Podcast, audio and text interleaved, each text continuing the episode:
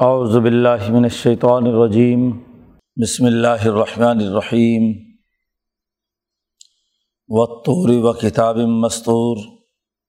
فی رقم منشور۔ والبیت المعمور۔ والسقف المرفوع۔ والبحر المسجور۔ ان عذاب ربک لواقع۔ ما له من دافع۔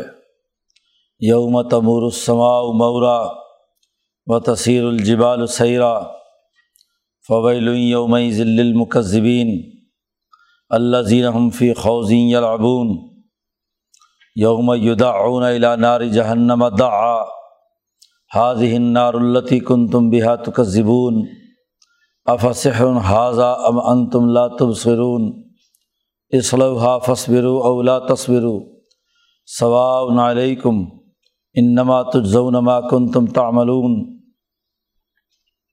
ان المطقین فی جنات و نعیم فاقہین بما طاہم ربہم ووقاہم ربہم عذاب الجحیم کلو وشربو حنیم بما کنتم تعملون متقین علی سرر مصفوفہ وزوجناہم بحور عین والذین آمنوا واتبعتہم ذریتہم بإیمان الحقنا بہم ضریتہم وما الطناہم من عملہم من شعی کل مرئم بما کسب رہین وامددناہم بفاکہتم ولحم مما یشتہون یتنازعون فیہا کأس اللہ لغب فیہا ولا تأثیم ویطوف علیہم غلمان لہم کانہم لؤلؤ مکنون واقبل بعضهم على بعض يتساءلون. قالوا انا كنا قبل في اهلنا مشفقين. فمن الله علينا ووقانا عذاب السموم. انا كنا من قبل ندعوه. انه هو البر الرحیم صدق اللہ العظیم یہ صورت الطور کا پہلا رقوع ہے. جیسا کہ صورت قاف سے جن صورتوں کا آغاز ہوا ہے، وہاں ذکر کیا گیا تھا کہ صورت قاف سے قیامت تک کی صورتیں، کتاب مقدس، قرآن حکیم کی عظمت، اس کی برتری، اس کے مضامین عالیہ کی اساس پر، اس کا اسلوب بیان، اور پھر اس پر تنظیم و ترتیب اور قومی اور بین الاقوامی انقلابات کے امور بیان کیے گئے ہیں۔ تو پہلی دو صورتوں میں قرآن حکیم کی عظمت اور قرآن حکیم کی تعلیم و تربیت کی اساس پر وجود میں آنے والی جماعت کی ذمہ داریوں کا تذکرہ کیا گیا تھا۔ اب اس صورت مبارکہ میں حضرت محمد مصطفیٰ صلی اللہ علیہ وسلم پر نازل ہونے والی تجلی محمد و تجلی طور یا تجلی موسیٰ کے تناظر میں سمجھایا جا رہا ہے کہ یہ وہی کتاب ہے جو ایک دفعہ پہلے طور پہاڑ پر موسیٰ علیہ السلام پر نازل ہوئی تھی۔ اور تجلی طور کی قسم اٹھا کر وہی بات کہی ہے کہ انقلاب ضرور آ کر رہے گا۔ دنیا میں بھی جو ظالم اور متکبر اور مکذبین ہیں، جھٹلانے والے ہیں، وہ عذاب کے مستحق بنیں گے اور آخرت کا عذاب تو بھی اس اس سے بھی بڑا ہوگا۔ چنانچہ اس صورت کا آغاز ہی طور پہاڑ کی قسم سے ہوا ہے۔ چار پانچ چیزوں کی قسم اٹھائی ہے، اللہ نے یہاں بھی شروع صورتوں سے ہی چلا آ رہا ہے یہ سلسلہ۔ وہاں القرآن المجید کی قسم اٹھائی تھی۔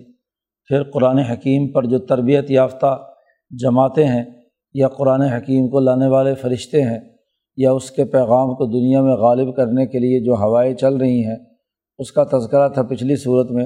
اور اب یہاں قرآن حکیم ہی کی حقانیت ثابت کرنے کے لیے طور پہاڑ کی قسم اٹھائی ہے۔ جیسا کہ کتاب مقدس نے آگے چل کر صورت البلد میں مکہ مکرمہ کی قسم اٹھائی ہے۔ حقیقت یہ ہے کہ جیسے اللہ تبارک و تعالیٰ کی طرف سے کسی سرزمین پر عنایات نازل ہوتی ہیں، رحمتوں کی بارش ہوتی ہے، وہ زمین بھی متبرک بنتی ہے، بابرکت ہوتی ہے۔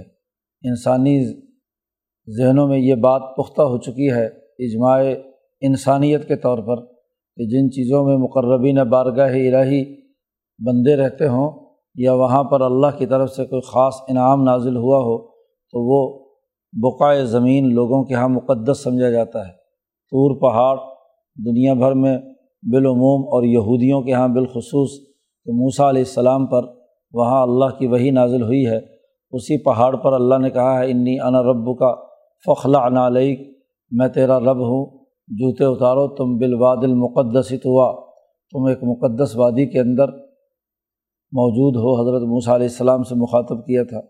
تو قرآن حکیم نے اس مقدس مقام کی قسم اٹھائی ہے و توری قسم ہے طور پہاڑ کی۔ و کتاب مستور اور لکھی ہوئی کتاب کی۔ وہ کتاب جو سطروں کے طور پر لکھی ہوئی ہے۔ تو سطر کہتے ہیں اس مستر کو کہ جس کے ذریعے سے لکیریں لگائی جاتی ہیں کہ بالکل تحریر صاف اور سیدھی ہو۔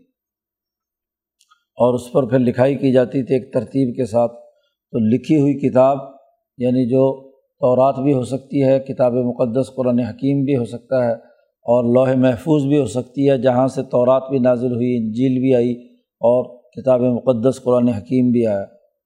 فی رق منشور، وہ لکھی ہوئی کتاب مناسبت یہاں چونکہ طور پہاڑ کی چل رہی ہے، یہاں تورات کی قسم اٹھائی ہے۔ فی رق منشور، اور ایسے کشادہ برقوں پر پھیلی ہوئی ہے۔ یعنی اس زمانے میں چمڑوں پر یا پتوں کے اوپر بڑے بڑے پتے ہوتے تھے، اس پر اس کتاب کو لکھا جاتا تھا۔ تو پھر رق منشور کشادہ برق میں جو لکھی ہوئی کتاب ہے۔ والبیت المعمور اور بیت معمور کی قسم۔ کتاب کی قسم، ان پتوں اور کاغذوں کی قسم جس پر کتاب لکھی ہوئی ہے۔ اسی سے وہ اوراق جن کے اوپر کتاب لکھی جائے قرآن حکیم اس کی تقدیس کا اور اس کے مقدس ہونے کا تذکرہ قرآن حکیم نے قسم اٹھا کر بیان کر دیا۔ والبیت المعمور اور آباد گھر کی، بیت اللہ الحرام بھی ہو سکتا ہے، بیت المقدس بھی ہو سکتا ہے، اور جو عرش الٰہی کے نیچے بیت المعمور مشہور، جو جیسا کہ حادیث میں آیا ہے، اسے بیت معمور کہا گیا، اس کی قسم اٹھائی ہے۔ بیت معمور سے تجلی ایک دفعہ بیت المقدس پر نازل ہوئی۔ اسرائیلی تحریک کے زمانے میں اور اب بیت المعمور کے اثرات جو ہیں وہ مکہ مکرمہ پر ہیں، جس کا مظہر کی کتاب مقدس قرآن حکیم ہے۔ وسق فل مرفوع اور اس بیت المعمور کے اوپر جو بڑی بلند چھت ہے جی کائنات کی بلند ترین چھت یعنی عرش الٰہی کی قسم اٹھائی ہے یا آسمان کی قسم اٹھائی ہے یا اسی بیت اللہ یا بیت المقدس کے اوپر جو آسمان ہے، کیونکہ پوری کائنات کا مرکز و محور ہے بیت اللہ الحرام اس کی قسم اٹھائی ہے۔ والبحر المسجور، اور ابلتے ہوئے دریا کی قسم۔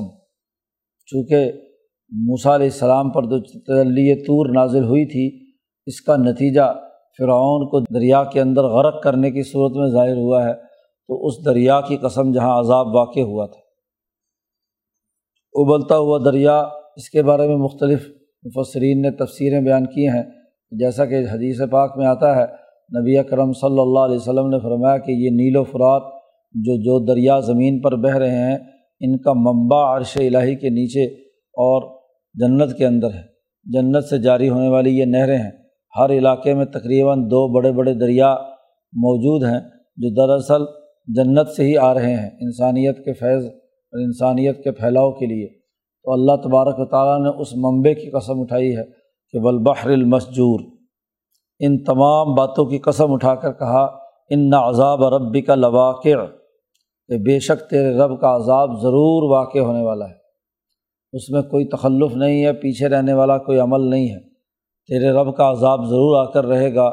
جو ظالم، متکبر انسان، دشمن اللہ کے منکر ہیں، ان کے لیے عذاب ہے۔ جیسے فرعون اور نمرود پر ہوا، جالوت وغیرہ پہ ہوا، تو آج یہاں مکے والوں پر کیسر و کسرا پر تیرے رب کا عذاب واقع ہونے والا ہے۔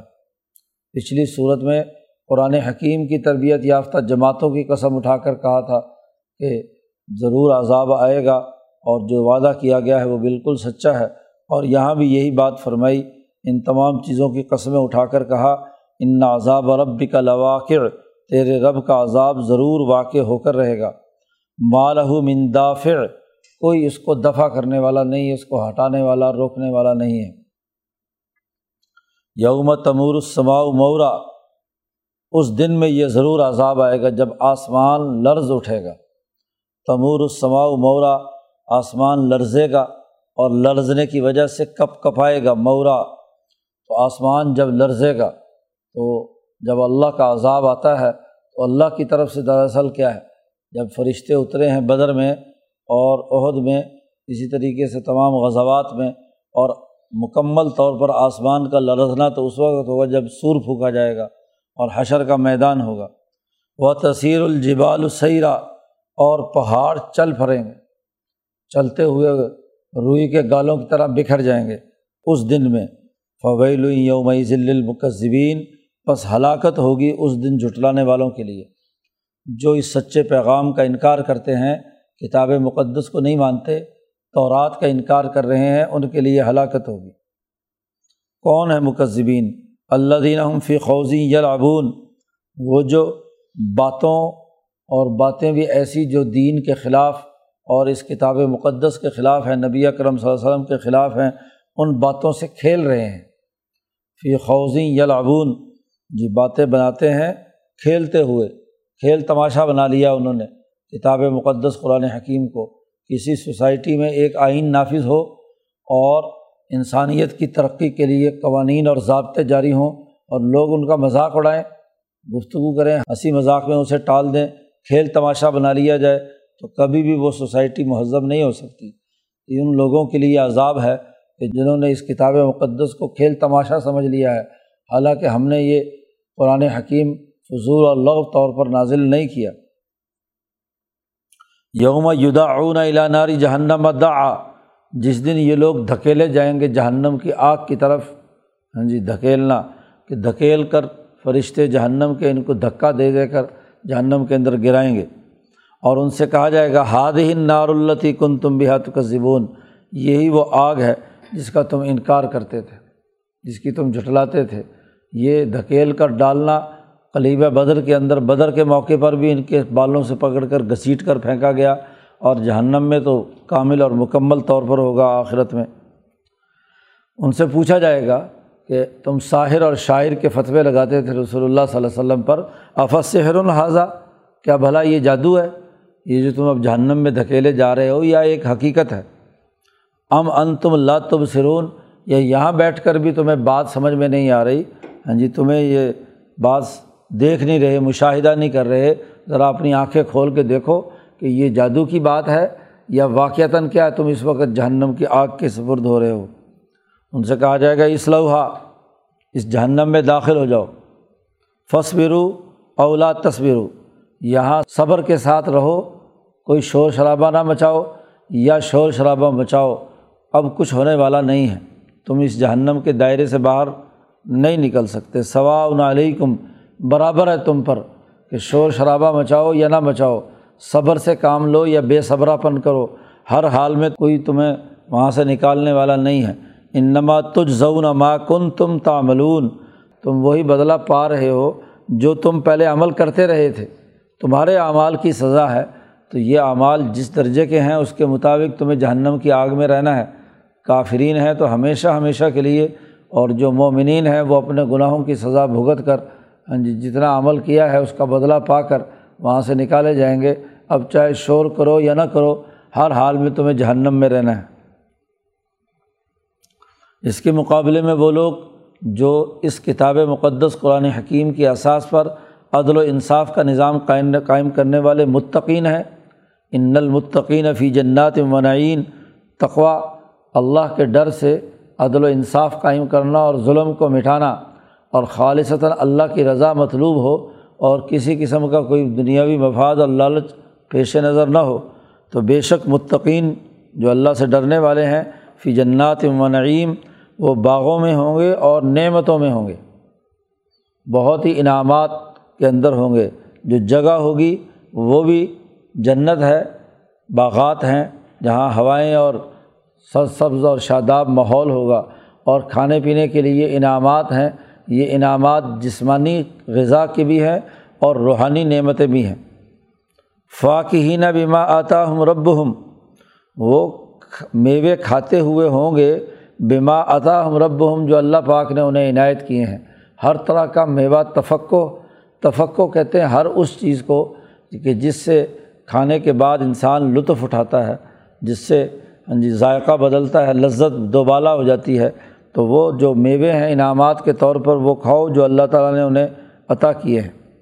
و وقاہم رب ہم عذاب الجحیم اور ان کے رب نے انہیں جہنم کے عذاب سے بچا لیا۔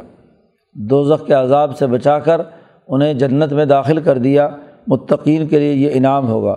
اور متقین سے کہا جائے گا، کلو وشربو کھاؤ اور پیو۔ ہنی ان خوب سیراب ہو کر۔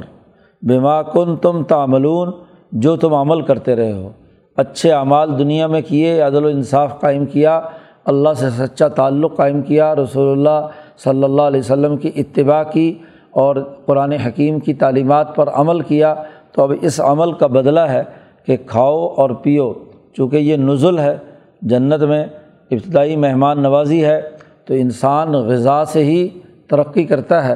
تو اس کے مطابق اس کا جسم جنت کے اندر وجود میں آنا ہے۔ تو کھانا بھی ہے اور پینا بھی ہے۔ کیونکہ یہ کھانا پینا دنیا کے بقایا جات میں سے ہے، جو دوزخ میں بھی اللہ تعالیٰ دے گا، جو پیپ اور گرم اور کھولتے ہوئے پانی کی صورت میں قرآن حکیم نے بیان کیا ہے اور جنت میں بھی ہے۔ کیونکہ جنت اور جہنم یہاں کے اعمال کے نتائج کی صورت میں اس عالم کے بقایا جات میں سے ہے۔ تو جیسے یہاں بھوک پیاس لگتی ہے، اپنی بقا کے لیے ایسی جنت اور دوزخ کے اندر بھی بھوک پیاس لگے گی، وہاں ان کو کھولتا ہوا پانی دیا جائے گا اور یہاں ان کو ٹھنڈا اور دودھ اور شہد کی نہریں بہہ رہی ہوں گی۔ کلو وشربو کھاؤ اور پیو خوب رچتا بستہ ہنین ایسا کھانا کہ کھا کر الٹی کر دے یا کھائے اور ہاں جی پیشاب اس سے خارج ہو جائے۔ نہیں، ایسا کھانا جو جسم کے اندر جذب ہو جائے۔ ہنین یہ ہے کہ جسم میں اچھی طرح رچ بس جائے۔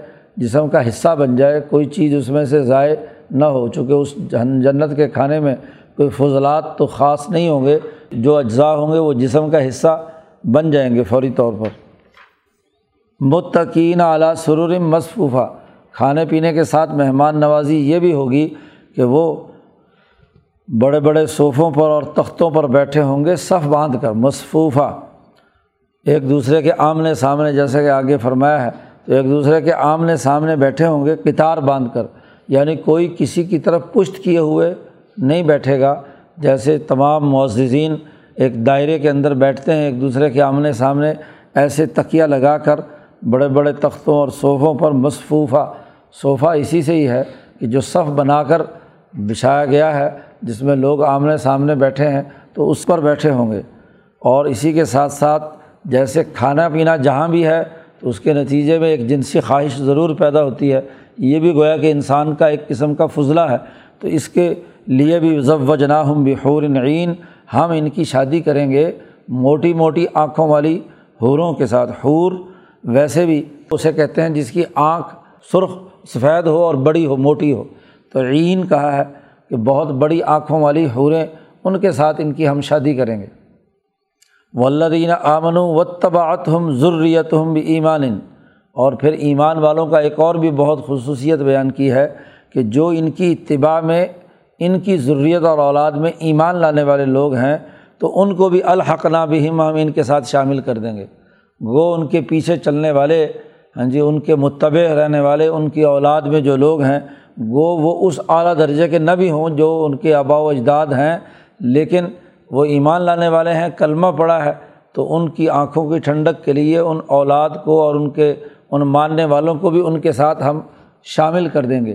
تو جنہیں نبی اکرم صلی اللہ علیہ وسلم سے مثلاً محبت ہے، تو آپ صلی اللہ علیہ وسلم سے محبت رکھنے والی آپ کی جماعت، آپ کی ضروریت ایک ضروریت نصبی ہے، وہ تو ہے ہی ہے۔ اور جو ایک ضروریت روحانی ہے، جو نبی اکرم صلی اللہ علیہ وسلم سے عشق و محبت اور تعلق جن صحابہ نے رکھا جد وجہد اور کوشش کی تو وہ بھی نبی اکرم صلی اللہ علیہ وسلم سے ہم کہتے ہیں، الحقنا بہم، ہم ان کے ساتھ انہیں شامل کر دیں گے ان کی اولاد کو۔ وما الطلاحم من عملہم من شعی اور ان کے عمل سے کسی قسم کی کوئی ہم کمی بھی نہیں کریں گے۔ یعنی یہ ہو کہ چلو ہاں جی ان کو کچھ تھوڑا سا نیچے لے آئیں مرتبے سے، اور اولاد جو ہے وہ اس کو ادھر شامل کریں تو ان کے مرتبے میں یا ان کے اعمال میں کوئی کمی ہو جائے گی، ایسا بھی نہیں ہے۔ بلکہ جو جتنے بڑے لوگوں کے دامن کے ساتھ وابستہ ہوگا، اتنے ہی اونچے مقام پر ان کے ساتھ شامل ہوگا، شریک ہوگا۔ اور ان کے اعمال میں ہم کوئی کمی نہیں کریں گے۔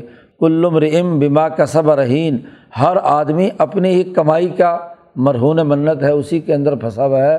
جیسے اعمال ہوں گے، ویسے ہی کیا ہے، اس کے نتائج سامنے ظاہر ہوں گے۔ ہر عمل کے مطابق ہوگا۔ درجات ضرور ہوں گے ظاہر ہے کہ جو انبیاء کا مقام ہے وہ بہت اونچے درجے کا ہے، پھر صحابہ کا ہے، پھر تابعین کا ہے، پھر ان میں بھی جو جس جس درجے کے اعلیٰ عمل کرنے والے ہیں وہ درجات ضرور موجود ہوں گے۔ لیکن اس کے باوجود کبھی کبھار ان کی ایسی ملاقات یا ان کے ساتھ ہم شامل کرتے رہیں گے تاکہ وہ اپنے متعلقین کو دیکھ کر خوش ہوں اور مطمئن ہوں اور وہ بھی اپنے جو بزرگ لوگ ہیں ان کے ساتھ مل کر ہاں جی اپنی خوشی کا اظہار کر سکیں۔ اگرچہ ہر ایک اپنے اپنے درجے کے مطابق ہوگا، اپنے اپنے اعمال کے مطابق، لیکن ہم انہیں الحاق الحاق تبھی ہوتا ہے کہ جب کسی مرکزی نظام کے ساتھ باقی لوگ جو ہیں اپنے درجے میں رہتے ہوئے ان کے ساتھ الحاق ہو، الحقنا بہم۔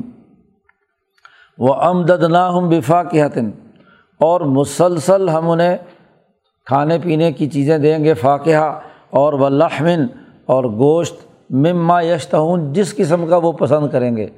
کوئی بناوا پسند کرے یا جیسا بھی، جیسی خواہش بھی ہو، تو ہر طرح کا گوشت اور فاقہ دو چیزوں کا خاص طور پر ذکر کیا ہے کہ تفقع کے لیے میوہ جات جتنے بھی ہیں اور اسی طریقے سے گوشت۔ گوشت اگر مکمل طور پر موجود ہے تو یہ ایک مکمل غذا ہے۔ ضروری نہیں کہ اس کے ساتھ گندم کا استعمال ہو یا روٹی کا استعمال ہو، یہ ایک مکمل غذا ہے۔ اور ایسی غذا ہے کہ جو فوراً جسم کا حصہ بن جاتی ہے۔ یہ تنازع فیحہ کا آسن وہاں جھپٹتے ہوں گے ایک دوسرے سے پیالے۔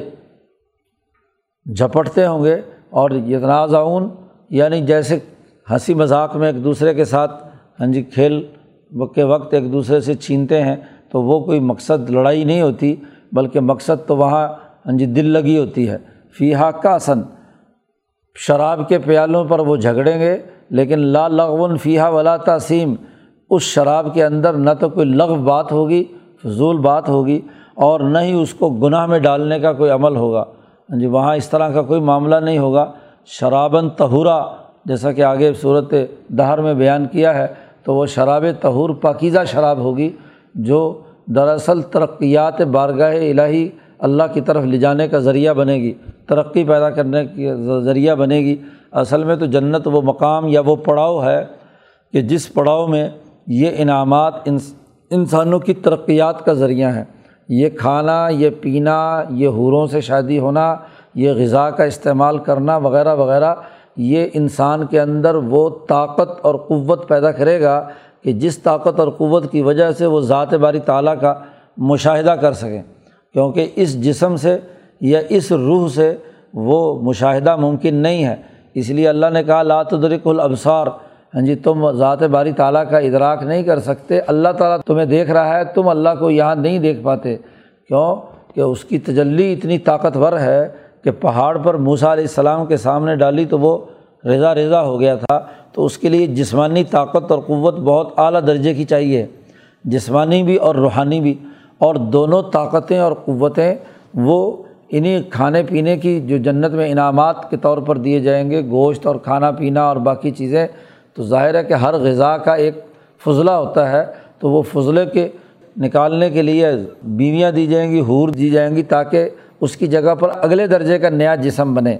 تو جیسے جیسے دنیا میں ارتقاء انسان کے جسم کا ہوتا ہے، ایسے ہی یہ ارتقاء جنت کے اندر مختلف انعامات کے کھانے سے وہ صلاحیت اور استعداد پیدا ہوگی کہ وہ تجلی اعظم کا مشاہدہ کرنے کی اہلیت اپنے اندر پیدا کر لیں۔ وہ یطوف علیہم غلمان اللہ اور ان کے پاس جو ملازمین کام کرنے والے بچے ہیں ہاں جی غلمان الحم ہاں جی جو ادھر ادھر دوڑتے ہوئے ان پر کام کر رہے ہیں، پانی لا رہے ہیں، شربت لا رہے ہیں، کھانا پینا کی تمام چیزیں۔ کا انّم لو لو مخنون اور وہ غلمان ایسے ہوں گے، لڑکے ایسے کام کاج کرنے والے ہوں گے کہ گویا کے غلاف کے اندر چھپے ہوئے موتی اور ہیرے ہیں۔ ان کے جسم کی ساخت پاکیزہ، صاف ستھرے، اس میں کسی قسم کی آلودگی نہیں ہاں جی تو خوش ذوق لباس پہنے ہوئے ہاں جی خوش ذائقہ کھانے پینے کی چیزیں وہ لے کر ہاں جی پھر رہے ہیں تمام لوگوں کے لیے۔ تو جیسے ہاں جی دنیا کے اندر ترقیات کی یہ علامت سمجھی جاتی ہے ایسے خدمت گار بھی ایسے جو صاف ستھرے اور پاکیزہ ہوں گے۔ کان لو لو قرآن حکیم کہتا ہے وہ اقبال بعض ملا بعضیت علون ایک دوسرے کے آمنے سامنے بیٹھے ہوں گے اور ایک دوسرے سے حال احوال پوچھ رہے ہوں گے کہ ہاں بھائی زندگی میں کیا حالات رہے، پھر اس کے بعد مرنے کے اور باقی جو قبر کے حالات ہیں، ایک دوسرے سے باتیں کر رہے ہوں گے، پوچھ رہے ہوں گے۔ تو وہ آپس میں باتیں کرتے ہوئے کہیں گے قالو انا کنہ قبل فی اہلنا مشفقین دنیا میں اپنے گھر والوں میں ہم بڑے ڈرتے رہتے تھے کہ پتہ نہیں کیا معاملہ ہوگا۔ اللہ تعالیٰ کی طرف سے ہمارے ساتھ ہمارے اعمال کیسے ہوں گے؟ خاتمہ ایمان پر ہوگا۔ یا کس حالت میں ہوگا؟ تو پہلے ہم اپنے گھروں میں ڈرتے رہتے تھے۔ فمن اللہ علیہ اللہ نے ہم پر بڑا ہی احسان کیا ہے اور ہمیں تپتی ہوئی لو کے عذاب سے بچا لیا۔ اسموم جب تیز گرم ہوائیں چلتی ہیں، لو کی صورت میں جو ہر چیز کو جلا کر راکھ کر دیتی ہیں، تو جہنم کی جو لو کے عذاب ہے، اس سے اللہ نے ہمیں بچایا۔ اللہ کا خاص انعام ہوا کہ ہمیں اس نے اپنے احسان کے ساتھ یہاں جنت میں پہنچا دیا۔ آدمی وہی ہے جو دنیا میں ڈرتا رہے۔ نہ تو ہاں جی بے خوف ہو اور نہ ہی نا امید ہو۔ ہاں جی المان و بین الخوفی ور رجا ایمان خوف اور امید کے درمیان کا معاملہ ہے۔ کہ اللہ کے عذاب سے ڈرتا ہو اور اللہ سے امید بھی رکھے۔ یہ حضرت عمر فاروق رضی اللہ تعالیٰ عنہ فرماتے ہیں کہ اگر اعلان یہ کیا جائے کہ تمام لوگ جہنم میں جائیں گے اور ایک آدمی صرف جنت میں جائے گا، تو میں امید رکھوں گا کہ میں ہوں گا۔ اور اگر یہ کہا جائے کہ تمام کے تمام جنت میں جائیں گے اور ایک جہنم میں جائے گا، تو میں اس بات سے ڈرتا ہوں کہ کہیں وہ ایک میں نہ ہوں۔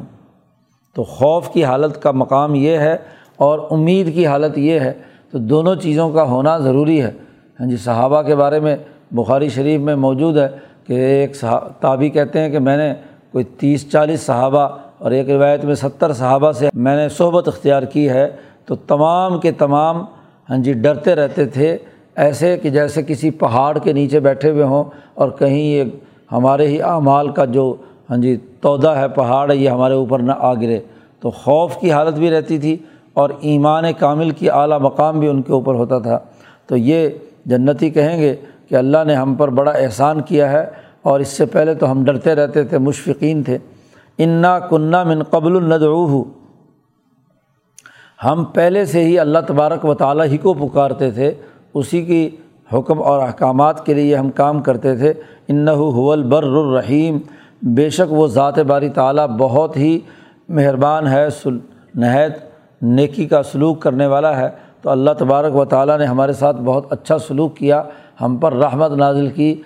اور ہمیں یہاں جنت میں داخل کر دیا۔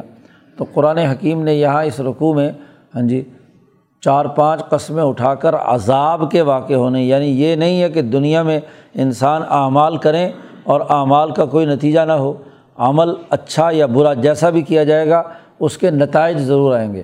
تو اعمال کے نتائج کو سمجھنا، سمجھانا، یہ بنیادی اصول اور ضابطہ ہے جس کو قرآن حکیم بار بار مختلف انداز اور اسلوب سے سمجھا رہا ہے۔ مزید اس کی تفصیلات اگلے رقوع میں آ رہی ہیں کہ اس اصول اور ضابطے کے مطابق آپ لوگوں کو نصیحت کرتے رہیے۔ ظالموں کی سزا کا وقت قریب ہے۔ اللہ تعالیٰ قرآن حکیم کو سمجھنے اور اس پر عمل کرنے کی توفیق عطا فرمائے۔ اللہ۔